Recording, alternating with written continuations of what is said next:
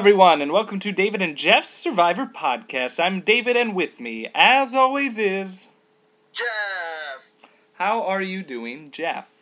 I am wonderful. How are you, David? I'm doing fantastic. I thought a really great episode of Survivor. I really enjoyed watching it. I thought this episode had been uh, being set up for the past three weeks, and it finally culminated into uh, into the big blind side of Aras, where he didn't see it coming. Tyson has now taken control of the game. The next question is for how long, but I am enjoying the ride. I am too. I love Tyson. I think that that's been very clear over the past uh, nine seasons that I'm a huge Tyson fan. So I'm I'm very I'm happy as a clam right now. Yeah, I would love to see Tyson and Gervase in the final three. I, I think that's a long shot even right now. I, I know they're in power, but uh, I think they may be a little too in power right now, and people may see that as a threat. But I I would love if they somehow managed to, to work their way all the way down to the to the finals. Absolutely. But uh, a big blunder by Tina this uh, this episode, or at least a perceived blunder from the audience. We've never really seen uh, Tina make too many mistakes in her game. Obviously, the first game she won. She didn't really have any mistakes. The second game she was targeted just for being a winner and didn't really stand a chance. So this this is the first time she's been playing very very well this season. But uh, you had this whole thing where whether intentional or not, she basically implied to Monica that she was getting fifth place. Yeah, I'm still I'm still confused about that. I, I think Tina's far too smart to do that, and she's proven that to us time and time again that that's not something Tina would do. I'm thinking that there's more to that story. Um, clearly, that's how Monica perceived it. So I guess you're all you know in like a results based world, you're always losing that argument. But um, it, she just seems so smart to to do like that's Survivor 101, and maybe I'm thinking that that was a really long speech that they cut very far down, and that Monica heard wrong or something. But I don't know, but I definitely heard it as, "Oh, look, you get fifth place. Isn't that nice? We were gonna give it to Gervase. yeah, that's definitely what it sounded like. It makes me very sad. Like I'm a very big Tina fan, but yeah. And I'm not, I'm not. I mean, I don't think it makes means like, oh, she's a bad Survivor player. I, if anything, it was just a slip up. I I will say that I I thought this was a really good episode, except for one thing. That's got to be a like the most boring uh, merge immunity challenge ever. Okay. the most boring challenge ever. I think that you don't even add merge immunity. And I, I just saw a funny post on Facebook literally two seconds ago that made me laugh. It was like that the Aras Vytas uh, rivalry really is, is suffering from the law of diminishing returns. Because first you had the sumo wrestle, and everyone was like, oh, that's a great battle for these two brothers. And then you have like a water slide, and now it's a memory challenge. like, yeah, but I mean, usually when we merge, we have some sort of like epic endurance challenge, or at least as something, not then hold up a block. you know, is it a crate or a ship that's next? right. Uh, next year they're actually going to just play Parcheesi. So, and then the year after that, they're going to bring in some World Series of Poker guys, and they're just going to have a big poker game. Oh, so. Jean-Robert's coming back. Yeah. There you go. And Boston Rob. Look at that. But, uh, um, but yeah, other than that, I thought it was a, a, really solid episode. I thought it was good. I think for the audience, it was fairly obvious that the Aras was going to go home. I th- like I said, I think they've been building it up, but I, I thought it was really great to watch and to see it. Yeah, I agree. And I mean, we kind of talked about this last year a little bit, especially during Corinne's episode, where sometimes the audience doesn't need to be blindsided, but watching someone be led to slaughter can be just as uh, just as fulfilling of a of an episode. Yeah, absolutely. And we're going to be talking about this season, uh, this podcast with JML. We have him every season right at the merge. He's going to be talking about the storyline this season, um, what the editors are trying to, to convey the story, what the theme is going to be, whose edits are, are projecting maybe long term and who's maybe a short term game. But uh, it's definitely going to be interesting to talk with him and see what he thinks of everything this season. Absolutely, I love talking to JML. He really provides a new, fresh perspective on the season that really does make you watch the episode in and make you watch the entirety of the season in a different light. And really, I mean, just since talking to him the couple of times that I have because of this podcast has really changed the way that I watch Survivor. So I enjoy having him on. Yeah, but before we get to him, we have a couple things to do. First, let's uh, let's talk about this whole high low thing, Jeff. Absolutely, David. The high lows for this week. Uh, for the high, you picked Vytas and I picked Tyson. We both did quite well. They, obviously, neither of them were voted off, and they both got quite a few confessionals. The only difference is that Vytas did win the challenge, so he gets a point for that. Um, for the low pick, Katie and Caleb, you picked Katie and I picked Caleb. And they both got two points because, uh, well, neither of them were voted out, so we didn't get a point for that. But they both got zero confessionals, and neither of them won the challenge. So that means that this week the score was 5 4, and that makes our season score 26 to 22, which All means. I have quite a bit of catching up to do over the merge. I like it. I like it. Although uh, Katie did have one memorable quote this episode. Which was, uh, it's a game, bitches. it's a game, bitches, I believe is what you're trying to say. Yes. but she said it. She said it slightly different, like the the sassy girl way of saying it that I'm not very good at apparently. Biatches, I think. There we go. There we go. All right. So I think it's time to predict. Predict. Um, who, you, let's see, you have You go first for high. I go first for high pick. I'm still going to pick Tyson. I think that he's got a good shot at winning the challenge and uh, good shot at getting a lot of confessionals. There, I think there's only two real high picks this week, so I think I know who you're going to pick too. I think I'm gonna stick with Vytas. I think he could win again. I think uh, he's definitely gonna get confessionals. We just had Aras out, um, and uh, there is potential that he could get voted out, but I'm willing to take the risk. Fair. For the low pick, David.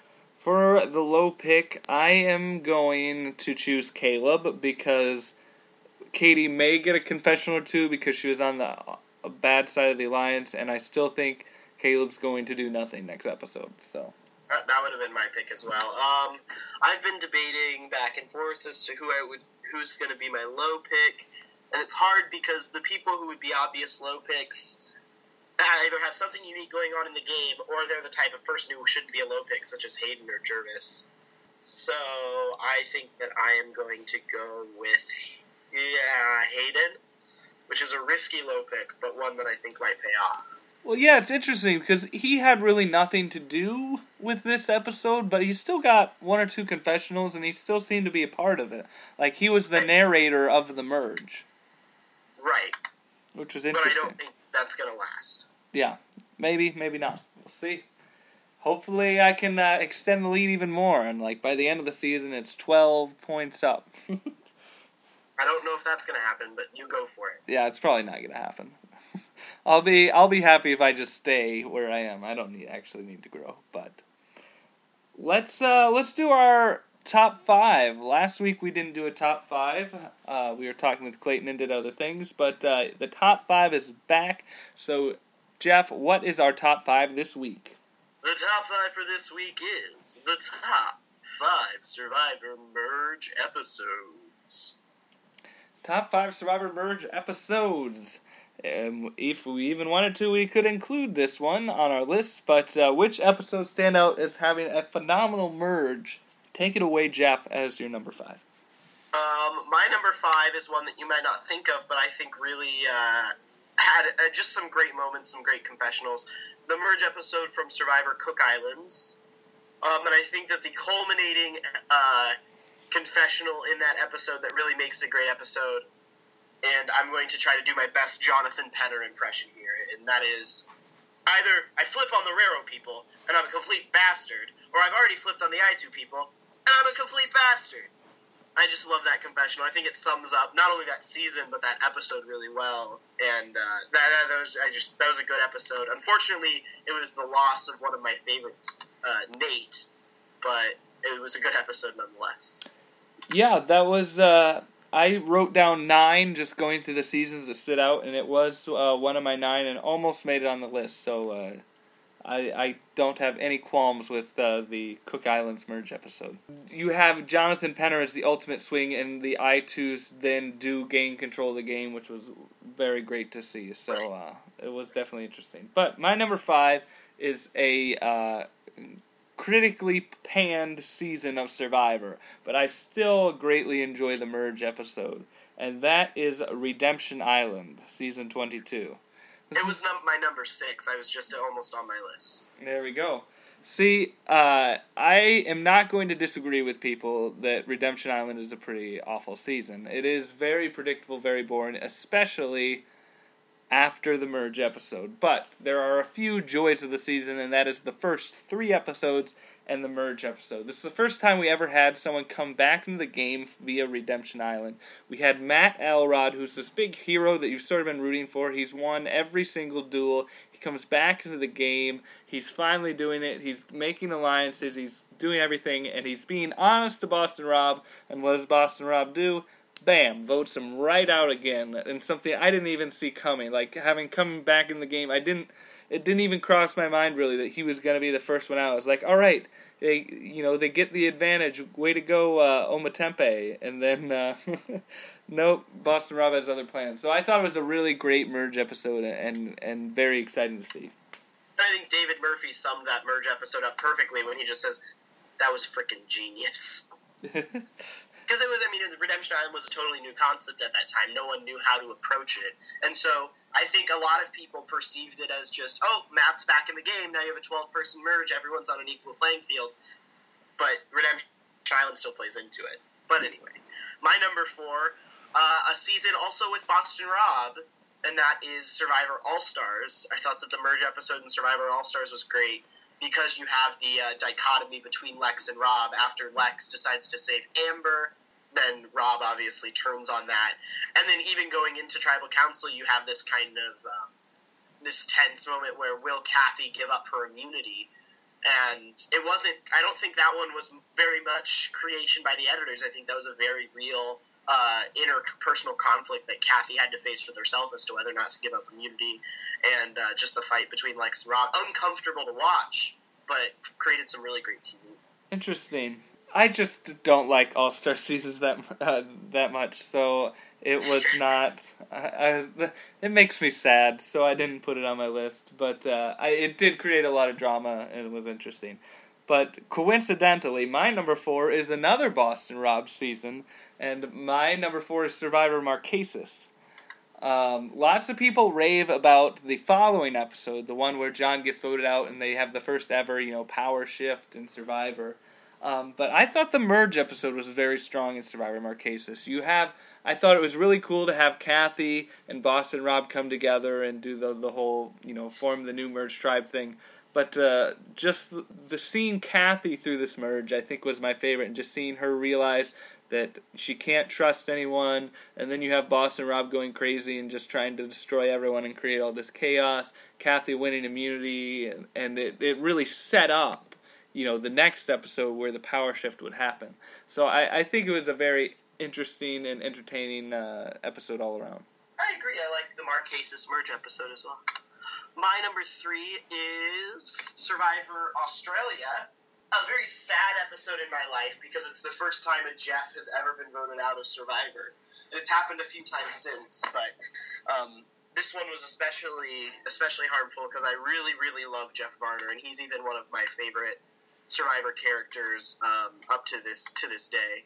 So uh, it was very hard, but I think it was a great episode because it was the first time where alliances based on tribe lines were so strong that everyone knew what was going to happen, and everyone knew that it was going to be a five-five vote. But what happens after that, no one knew because had they voted for Jerry or had they voted for Keith, and they obviously couldn't vote for Keith because he had immunity, but had they voted for Jerry, the entire season is different. And I think that that episode, and I don't know that there's anyone in the world who would disagree with, with me, really sets up the way that Survivor Australia goes down. And I think that it is just a great episode. Yeah, um, I think Survivor Australia. I love the season. Um, however, merge episodes, it, it is it's it's another sad one for me. I was Kucha all the way. um, to see them lose. And maybe that's why I don't really like sad episodes, although I think I may have one. But uh, it's it's very maybe I just I don't appreciate them as much because of the the sad result of it. But uh, I, I have no qualms about you having on list, and I think I think it is a, a solid one. But poor poor Kucha, the, the downfall of Kucha, I did not like. My number three is one that is critically beloved by a lot of Survivor fans, and that is Survivor Micronesia. Just the whole Eliza and the fake immunity idol stick. It had been set up. Ozzy put it there. Jason found it. We've been waiting for this to actually happen. And the fact that you have this conversation with Eliza and Jason saying, uh, Jason, this is a stick. This is not an idol. And the fact that she plays it anyways, just on the off chance that it is an idol, uh, it just gives me so much joy and happiness even though I, I sort of wanted to see Eliza somehow overcome the odds, it was just so entertaining to see. I couldn't, I could not, I couldn't not include it on my list. Fair. I, I disagree, but I, I wasn't a big fan of that episode. I like that one moment, but, but I, I understand where you're coming from. My number two is Survivor Borneo. Um, I think that obviously, like the merge episode of all merge episodes, where really this is a totally like I, I keep repeating like this is totally new and it changes the game.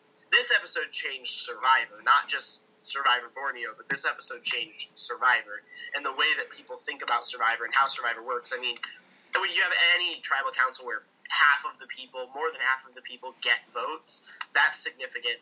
But the, um, I mean, just the act of voting Gretchen out in the way that it happened really changed the way Survivors played forever. It's the reason why Richard Hatch is still considered one of the best winners.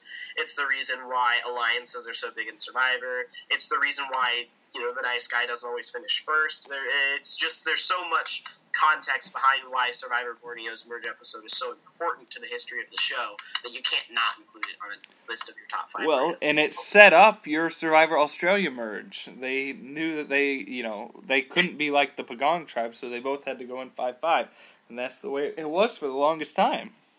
Exactly. So yeah, um, coincidentally, my number two is also Borneo. So I, I agree with you that this is truly an impactful and and game series changing uh, episode and something that the first the original audience that watched it were completely shocked and how could Gretchen be be the one voted out? And uh, really created a big hatred towards alliances. Alliances were sins and should uh, are pure evil and anyone who is in the alliance uh, should be should should uh, just go away because they got rid of Gretchen well, I mean, it's just so interesting because up to that point, there was a reason besides alliances why everyone had been voted out. You know, BB or Sonja's voted out because she's weak in challenges. BB's voted out because he's bossy around camp. Ramona's voted out because she, you know, can't really do anything around camp. Stacey's voted out because she's kind of annoying and doesn't really fit in with the group. Dirk's voted out for the same reason. Joel's voted out for as well because Gervase is annoying and doesn't fit with the group. Like, mm-hmm. there's all social reasons why a group of people said, "Hey, we should vote this person out," but that wasn't, you know, "Hey, we should make an alliance and vote everyone out." Yeah. So there, there's no impetus as to why Gretchen should be voted out. There's no reason, and yeah. that's I think why it was so jarring for people because every there's a reason to vote everyone out, but there wasn't a reason to vote Gretchen out. The reason to vote Gretchen out was, "Hey, we have an alliance. Let's vote Gretchen out." Yep. It's I love it. I love it. Yeah. But my number one, and I have a feeling, David, that you're going to be able to agree with this. My number one is Survivor Heroes versus Villains. I think the best merge episode of all time. You have the amazing move of playing two idols in order to safeguard against JT. In order, I'm sorry, JT and the heroes voting against one of the villains. You have uh, just so many strategic blunders all in one episode. It's really great, but also the great strategic move of playing both idols. And I think the culmination of one of the best, you know, two or three episode storylines with JT's idol being in the hands of the, of the villains. And uh, the first time in Survivor that Russell was ever blindsided, with the exception of not winning Survivor Samoa. So I, I think a great episode all around. Yeah, that is not on my list, Jeff. What? Yeah. I thought I thought for sure. Well, what was it? What is your number one? Oh no, now I'm scared and I forgot something. My number one is an uh, merge episode that I thought uh, started a chain reaction of string episodes that were truly phenomenal, and I just really enjoyed watching it and had no idea what was coming. And that is Survivor Philippines. I I thought having the, the, the merge of Philippines, having Kalabaw and Tandang come together, but you still have, you know, Malcolm and Denise and how it's going to go, and you came in that tribal council not knowing what was going to happen, and somehow RC got out and Penner played his idol. It was just uh, a, a crazy, crazy episode that I, I truly enjoyed, and then you had the very next one with Jeff Kent, which was also mind-boggling amazing. But uh, I really, really loved the Survivor Philippines merge episode. That's fair. I like that episode too. Um, Survivor Philippines isn't my my forte exactly. It's a season that I actually haven't rewatched yet because it's it's a little bit harder to find Survivor online now. But it's definitely one that's on my list really soon. Yeah, and and again, I I I think the the heroes versus villains merge was was epic. But to, to me, other than the whole playing two idol things, it was a, a pretty standard merge 5 5 sort of a thing where I just loved the, the chaos and the craziness of the Survivor Philippines merge.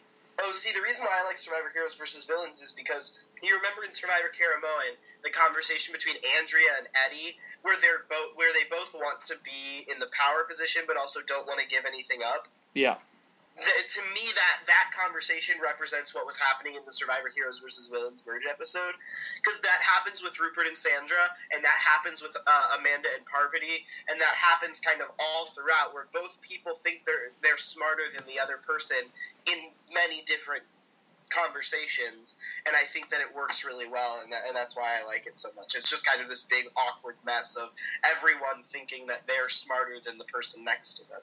Yeah. And uh, culminated in JT going home. So.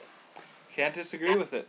So Jeff and I have very different lists, but there are our lists, and you may have a very different one as well. Let us know what you think the top merge episode is. You can let us know by uh, commenting on our Facebook page, David and Jeff's Survivor Podcast. We'd love to hear from you.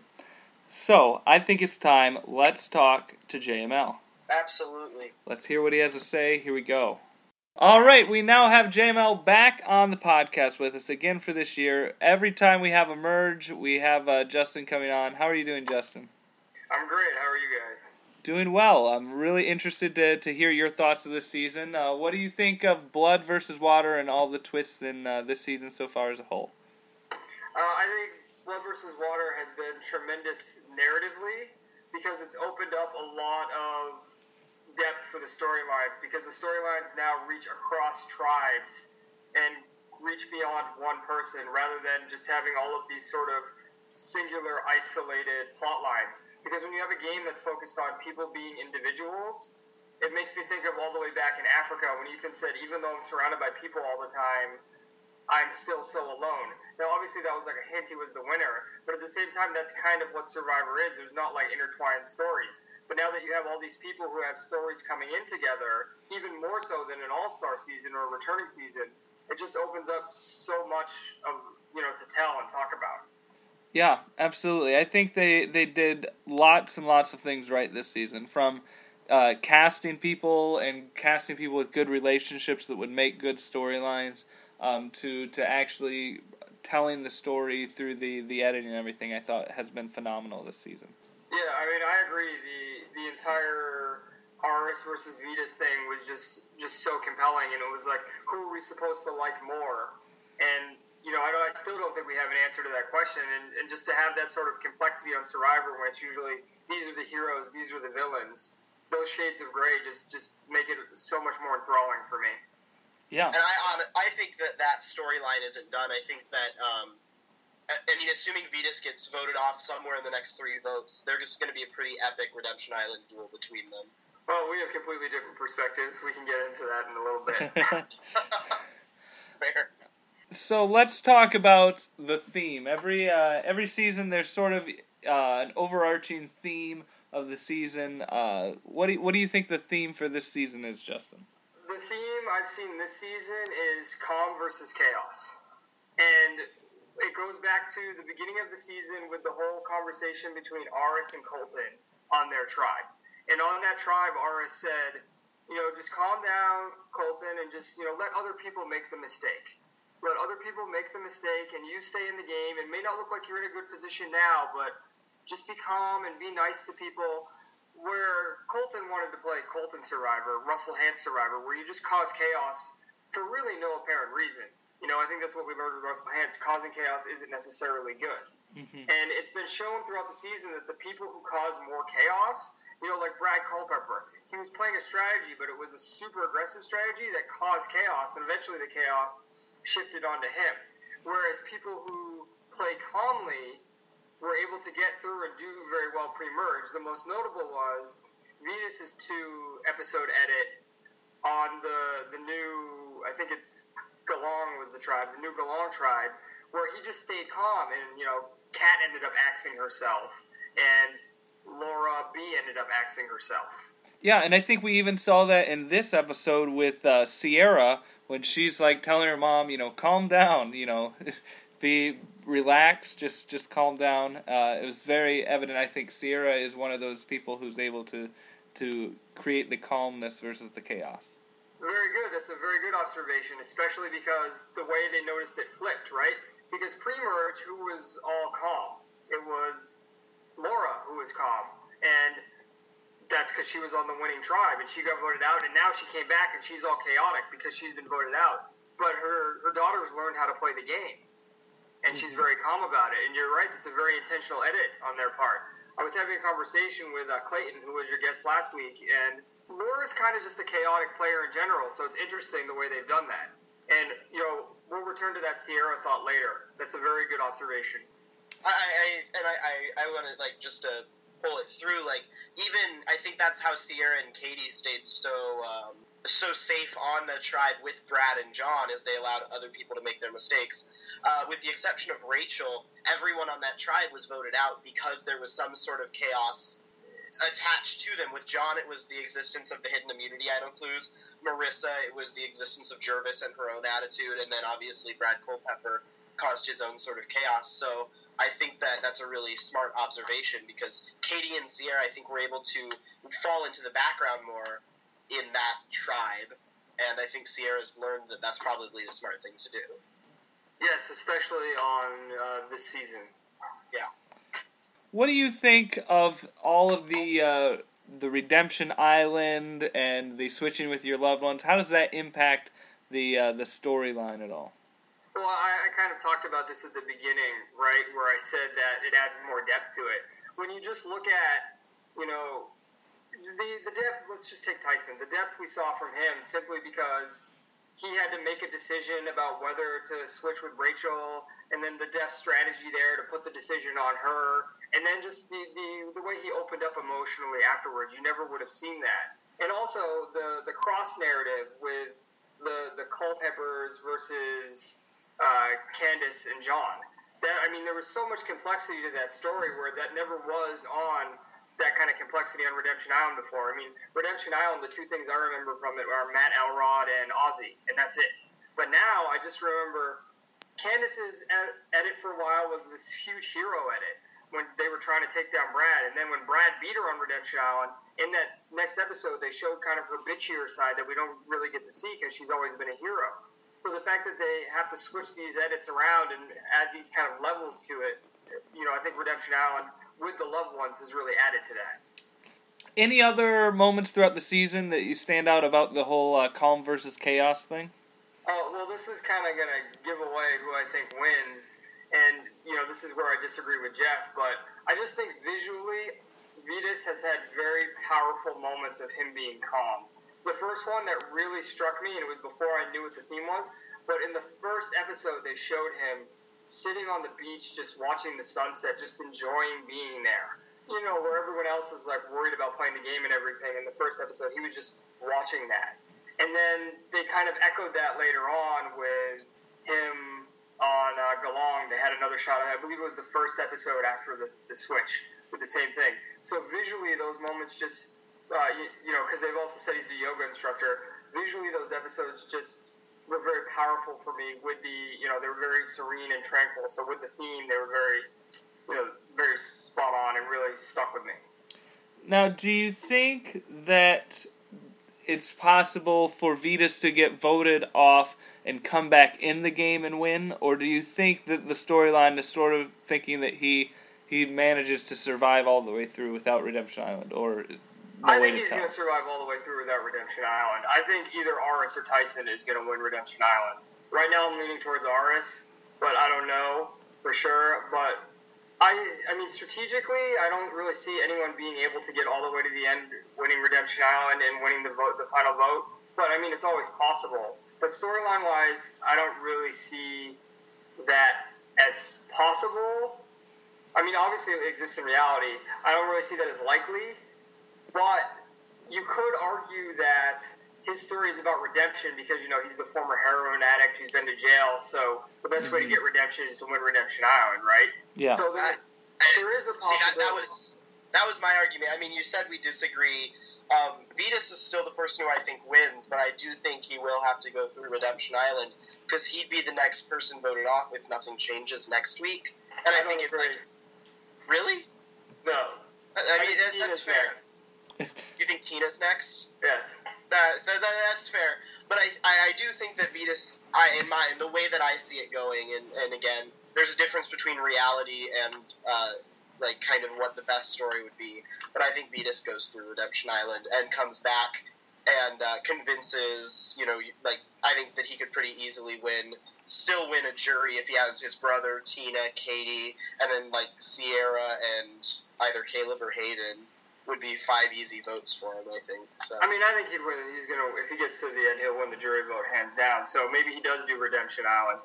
The reason I don't think he does Redemption Island is because of Tyson's edit. And there was a very important episode pre-merge, which basically spelled out the story for me. And it was, I believe it was the cat episode. Yeah, it was the cat episode where they showed, you know, Vytas being calm and letting everything go around him. And this was in the new tribe, you know, and he was just letting everything happen, and Kat got herself voted out. And then they contrasted that with what did Tyson do when he got to the new tribe? Steals coconuts, eats all the food. and then starts talking about Aras, right? Yeah. And just basically, you know, all he's doing is trying to cause a division, tear people down. You know, it's the definition of chaos, right? And that's the strategy he's playing. So to me, that's a very clear. This is the hero of the story. This is the villain of the story. Do you think then that Tyson is someone who like makes it to the end and loses because he's a villain, or he has a downfall somewhere throughout and ends up on Redemption Island? Basic survivor storytelling is he would have a downfall and end up on Redemption Island.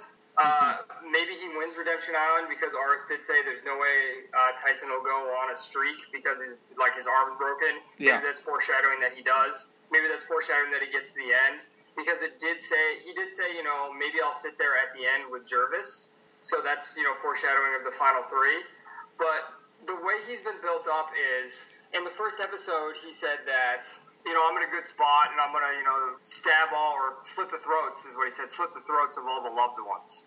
And then what is what is the first thing he does? He targets a pair and he talks about how strong the pairs are. So logically, what I think is going to happen is he's just going to go after the pairs next, and I think continuing to go after them, he's eventually going to have to go after his own alliance, right? Laura and Ciera, Mm-hmm. and I can see that biting him in the butt. That happening. So one one question that I've had the entire season that I've actually been eager to ask you, Justin. There there are two people who I can't really place in terms of like survivor storytelling, who seem important enough that they aren't you know background characters like a Rick Nelson or a Whitney Duncan, but I can't place as an archetype in survivor storytelling. And those two people are Gervase and um, Caleb. It seems like Um, everyone else has a role to play in this story except for those two.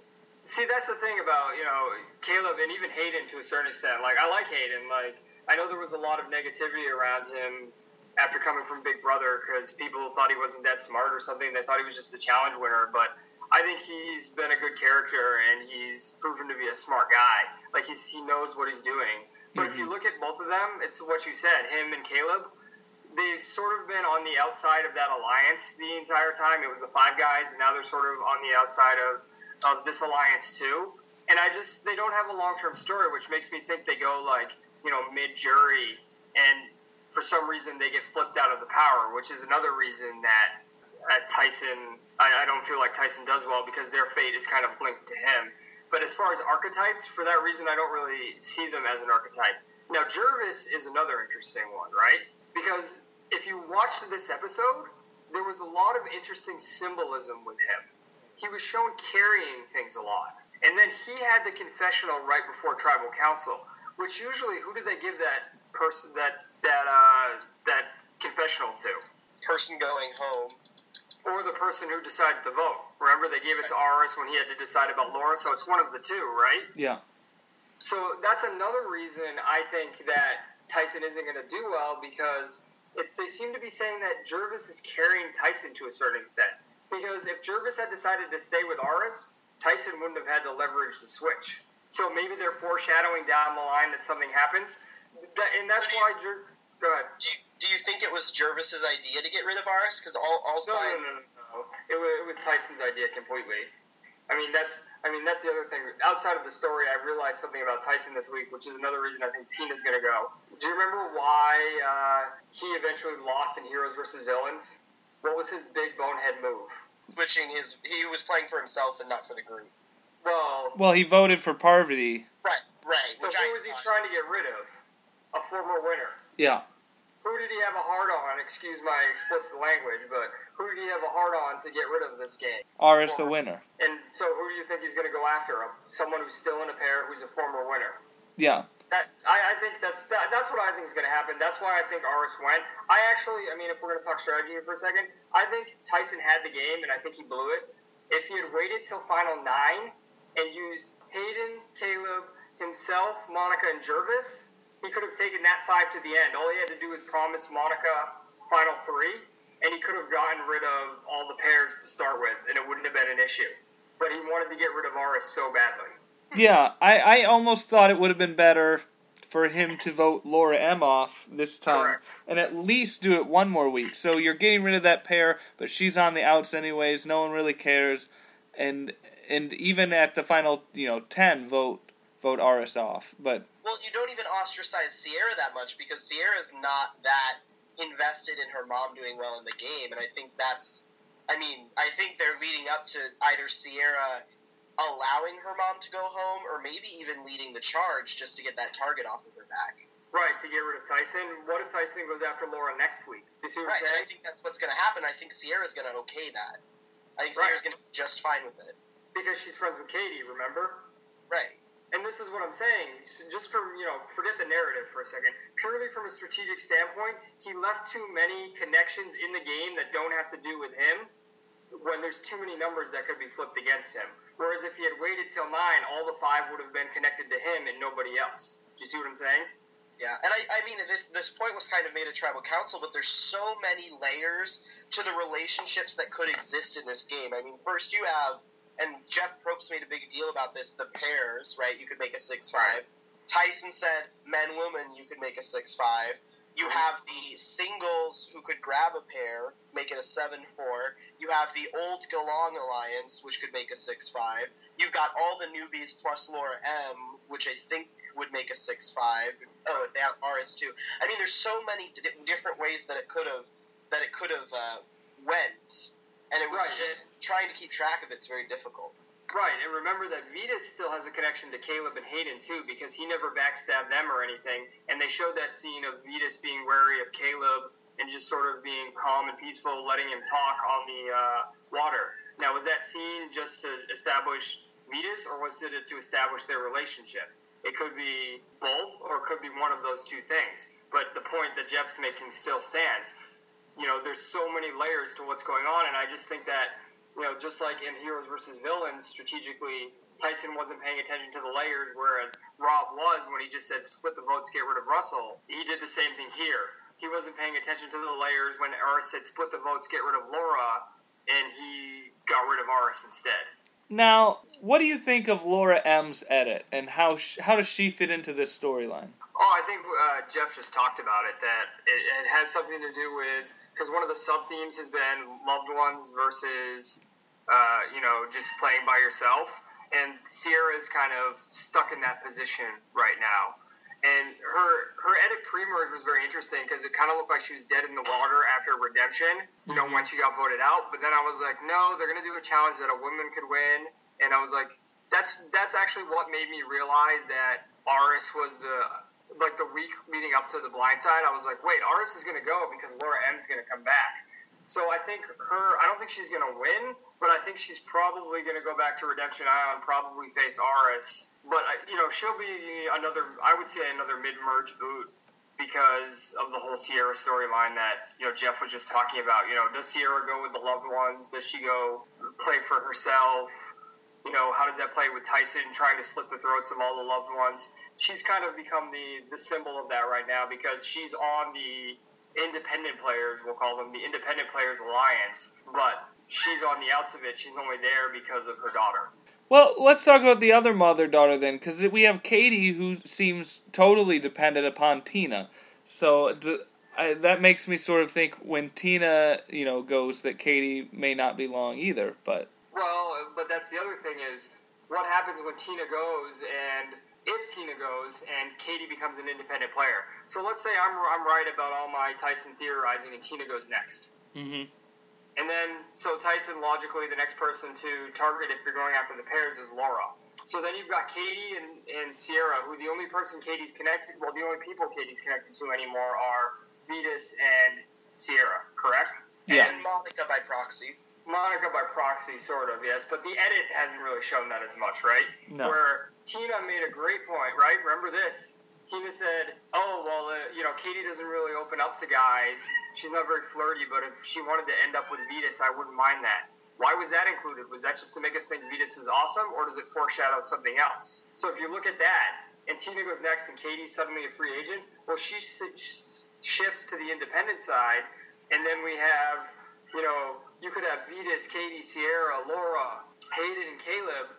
Well, that's six right there. Tyson could be screwed in Yeah. a couple weeks. You see what I'm saying? Mm-hmm. Yeah. Do you think something like maybe a uh, a newbies versus returning is gonna happen, where all the original Tadhana are gonna be like, look, we can come back together and, and take this. It might be one of those things where we look at the, the the boot order in retrospect, sort of like what happened to the men in One World, where it wasn't until they realized, hey, we're all being bamboozled and we're voting out the men without realizing it. Mm-hmm. it you know, I don't think that's you know, there's a Kim on the, the newbie side that's doing that. I mean, maybe maybe Vytas turns into that, and that, that's the reason for his edit.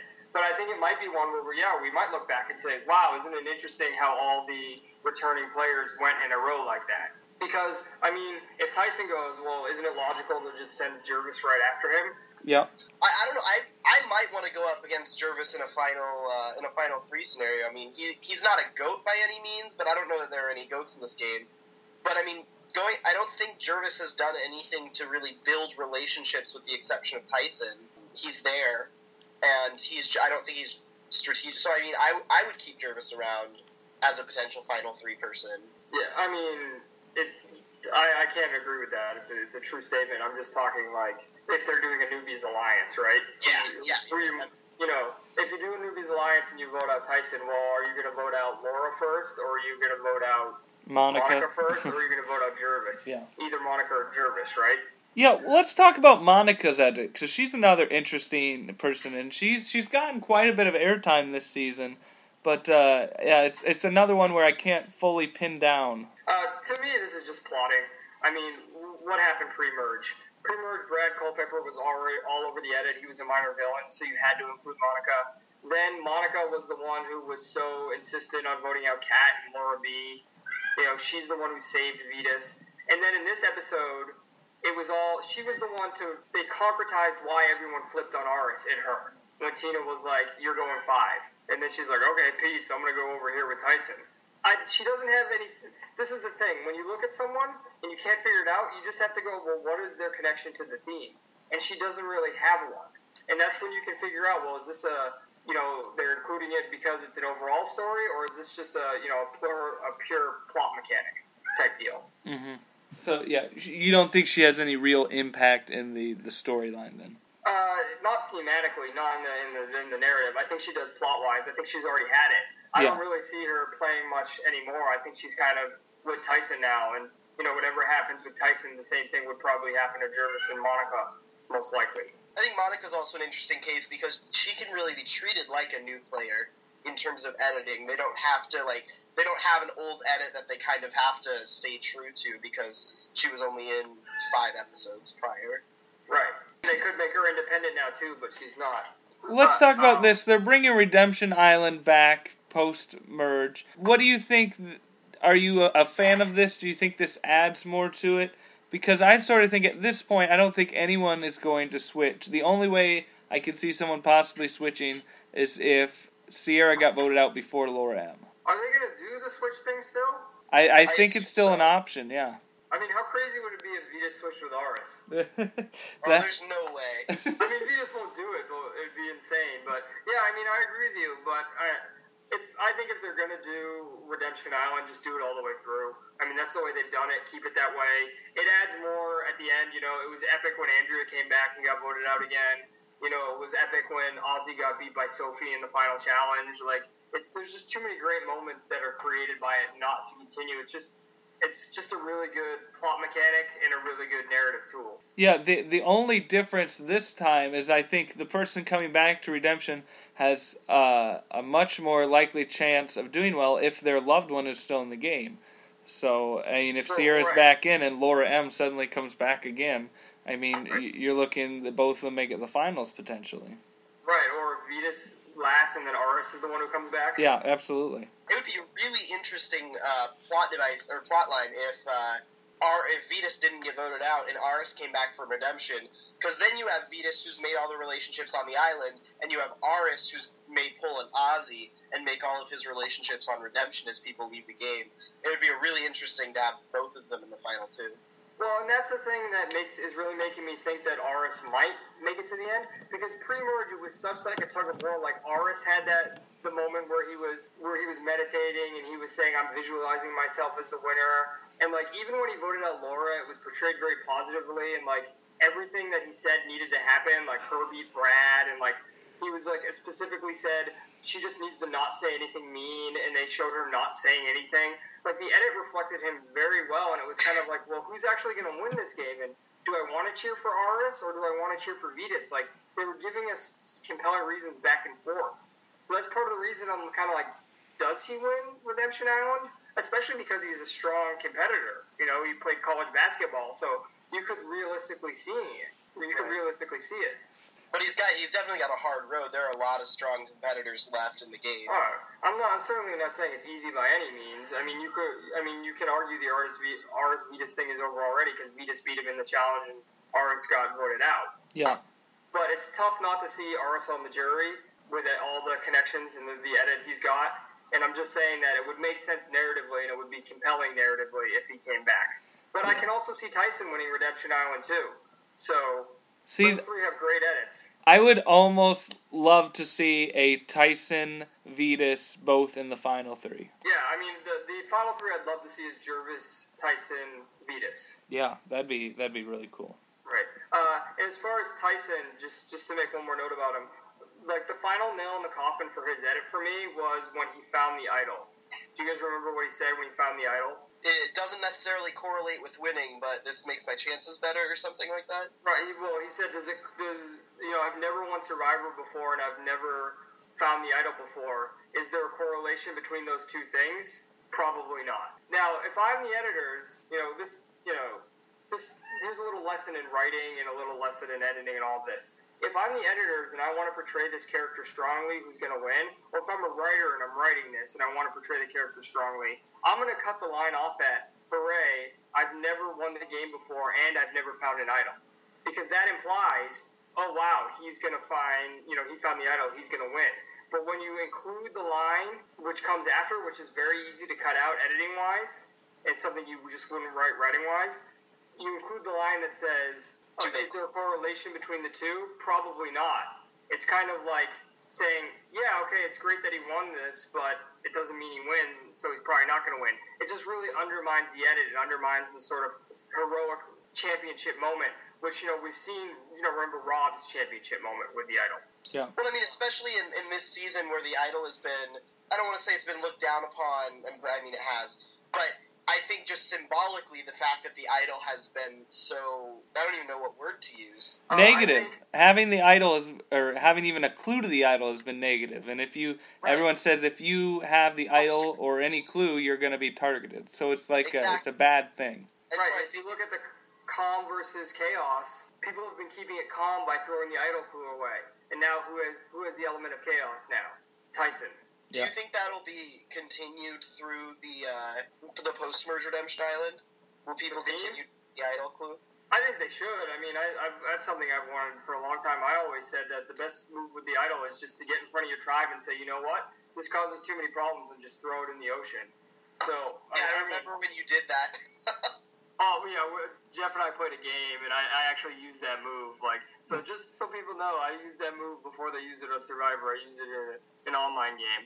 But um, yeah, so I think they should. I mean, I think it's honestly, I think it's the best strategy. It shows you're trustworthy. It shows you're not trying to hide things from people, and you're stabilizing the game. The more there are idols in the game, the less stable the game is. I mean, we saw that with Philip, right? Yeah. the guy was playing a great game. Brenda was playing a great game behind him. You know, you could argue she was the one in control. But both of their games basically got screwed because there were two idols, and then the third person won that, so it screwed up the entire game. So less idols, more stability, more calmness. Well, and there's so much complexity in this season just with the, the blood versus water twist that it's almost you don't need the the hidden immunity idol to have another complex thing. Right. I mean, if, if you play it, let's pretend someone, uh, let's pretend Aras had played the idol this vote. Like, just the complexity of who goes home from there. Would it be Laura M or Ciera? You could make a compelling case for both of them. Yeah, the, the, complexity of the people actually worked against the blindside being a surprise because uh, I paused the video right before and I counted and I said, okay, based on the vote vote splits, even if all the votes split certain ways, there's still too many votes for Aras. So usually I'm all, I'm kind of like, okay, well this person's probably going to go home, but I could see it going another way. But just purely mathematically, I was like, there's no way Aras doesn't go home now. So it was like the blind side wasn't. I mean, I was already pretty sure narratively, but just mathematically, because of the complexity and the vote splitting they showed and everything, I knew that there was no way Aras couldn't go home. Yeah. Yeah, see, I would have been a little bit uh, surprised. Unfortunately, I'm not able to watch the show when it airs, and because I have class, I have to watch it a little bit later. And I accidentally logged onto Facebook, and the first post was someone saying, like, posted a picture of Aras and was like, "We'll miss you in the game" or something like that. And I was really upset. So I knew it was coming, unfortunately. But I, I think I would have been at least a little bit surprised. Well, and, and the interesting thing to mention is that Aras himself was a hundred percent blindsided, and he did not see this coming at all, which was interesting for the edit. I mean, I think part of that is cockiness. He's been pretty cocky this entire time. Well, they Um, showed him and Vytas being super cocky this episode. You know, Yeah. if if this is the Aras versus Vytas season, if we don't make it to the final two, then you know we're idiots or something like that. See, I, I think I think Vytas's cockiness is more of a play than Aras's. I think Vytas plays cock like when he was on the New Galang tribe. I think he was playing cocky in order to like secure the fact that he was confident that he would stay because I think that that plays well with that group of, of women. He's playing it for the camera too. Did you see what he said when he voted off Kat? Oh yeah. He said enjoy the ambiance at Redemption Island. Like he's he's playing the audience as much as he's playing anyone else. yeah, absolutely. Which is a great reference to in Survivor One World when Kat didn't know the definition of ambiance. Right, and he, he knows only the super fans are going to know that, right? Right. One other person I want to talk about, and we kind of hinted at it a little bit along the way here. I think there's a dark horse candidate for winner. I don't see it happening, but I don't see a lot of people talking about it. But I could see Ciera sneaking in for the win.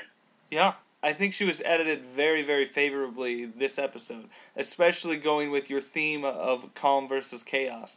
Um, Right. I can see her. Her. I think her. You know, one of her things is she's been able to survive every single vote. She's been the target. You know how many times, but she's able to survive by being sort of calm and low and let other people do it. So I could see that sort of a thing where she survives. She keeps calm all the way to the end. Right, and you know, Phoenix, Tyson, and her got the best merge episodes, so uh, it, it could it could definitely happen. Any It's other? not my thing. I don't even need to say it, David. You just stole it from me. Good job. I'm sorry. Any other uh, thoughts of this season so far, Justin? Uh, no, just, uh, you know, you were talking about Monica a little, and I wanted to add that I was told today that apparently the Edgic thread is saying that Monica, they're 100% sure Monica's going to win. Really? Which apparently, I don't know how they get this, but it's from their mathematical formula.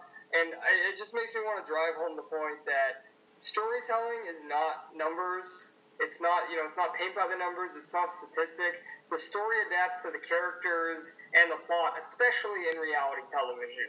You know, you could argue like a writer who writes from scratch has a formula, and maybe you could codify that somehow. That might be an interesting study for some grad student in some useless English program to do. But when you're basing it on reality, there's no way to, to codify it like that because you, there are too many different characters who you might want to forefront even if they don't win.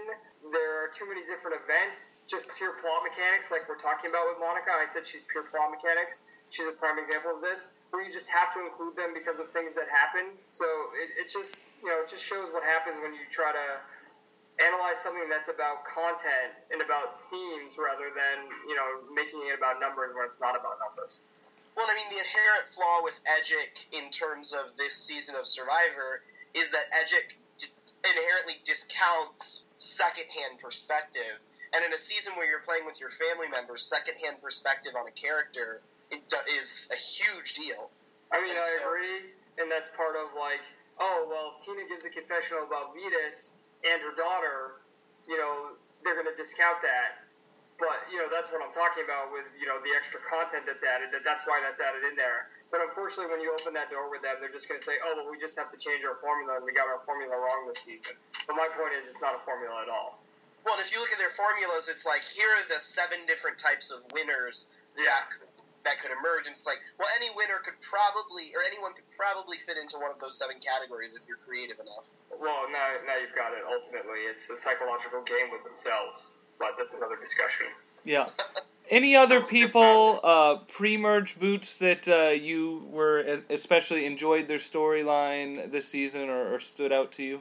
I loved Brad Culpepper. I mean, to me, it was very obvious they were trying their hardest to edit him as a villain. I don't think he had any ill will. I don't think he was doing anything wrong. I just think he played overly aggressive, which is probably all he knows how as an NFL football player. And I think we saw the real him when he said, you know, Monica, I came in this game to be a shield for you. Good luck.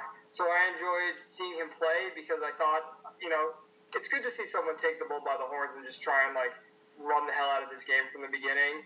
And I enjoyed seeing the way they edited him to make him, you know, a villain, even though he really wasn't one. Yeah, I really, I actually was uh, is a fan of Brad Culpepper. I know a lot of people really couldn't stand him, but I, I, I found him very compelling and entertaining to watch, and I didn't think he was a horrible person or anything, but I did think he added a lot of interesting dynamics to the game. Let's play this game so Jeff can kick the crap out of me. Okay. Since uh, we've been talking a lot about storyline and everything, uh, this isn't a survivor game necessarily. Oh, This, okay. so you actually have a chance. What this is, what this is, is I will give you the the brief, like one sentence storyline or plot line of a famous movie, and you have to tell me what the movie is. Jurassic Park. I have No, that not. was Silence of the Lambs. Close. uh, all right. Adaptation. So what we'll do is we will uh, we'll do a, a buzzing system. Each of you will have a buzzword. You can interrupt me while I'm reading it if you figure out before I finish. You don't have to wait till I'm done. But if you guess incorrectly, the other person gets a chance to steal. First one to seven points wins. Did you make this game just so I'd have a chance? I was trying to figure out something that had to do with storyline, and I thought this uh, this was pretty good. I So. And we had just we did last week we just did one uh, with Clayton, a Survivor one, and Jeff like crushed him seven to zero or something. It was really sad. It's So funny because I played Survivor trivia with Clayton and Jess Frey, and they crushed me. So, Justin, what do you want your uh, buzz sound to be? sound or like word or something? Word, sound, whatever. Pineapple. All right, pineapple. Jeff, what you going with? Um, I think it's only appropriate, David, considering the last two podcasts that we've done. I have a very specific sound that I want my uh, my buzz sound to be, and I have it right here. okay, Droid and pineapple. Very good. All right. First one to uh, seven points wins. Three unemployed parapsychology professors set up shop as a unique. Pineapple. Yes, Ghostbusters. that is correct. a unique ghost removal service. JML on the board with one. Yes. Jeff, come on, don't you know your Ghostbusters? I yeah, I haven't seen Ghostbusters in probably ten years. Oh. The fourth guy was Ray. He's black. Apparently, he wasn't unemployed. All right, number two. A woman leaves an Austrian convent to become a governess to the children of a naval officer widower. Yes, Jeff. The Sound of Music. That is correct. The sound of music. You gotta say Nazis. That's how I know it's the sound of music. All right, it's tied 1 1 as we move on. Number three. A 17 year old aristocrat expecting to be married to a rich claimant by her mother falls in love with a kind but poor artist aboard. Pineapple. Yes, Is it the Princess Diaries? that is incorrect. Jeff, I will uh, finish it out for you. Falls in love with a kind but poor artist aboard a luxurious, ill fated cruise ship. No way, dude. Come on. Yes. I have two answers. The first one is every movie ever made. The second answer would be Titanic. Titanic is correct. All right, Jeff takes the lead. I think that's also the plot of the Princess Diaries, though minus the ship. So yeah, uh, it's a pretty standard plot line. Number four. A magic nanny comes to work for a cold banker's unhappy family. pineapple. Yes, A spoonful of sugar, Ma- Mary Poppins. that is correct, Mary Poppins. I had to sing the song first. 2 2. Qu- Number 5.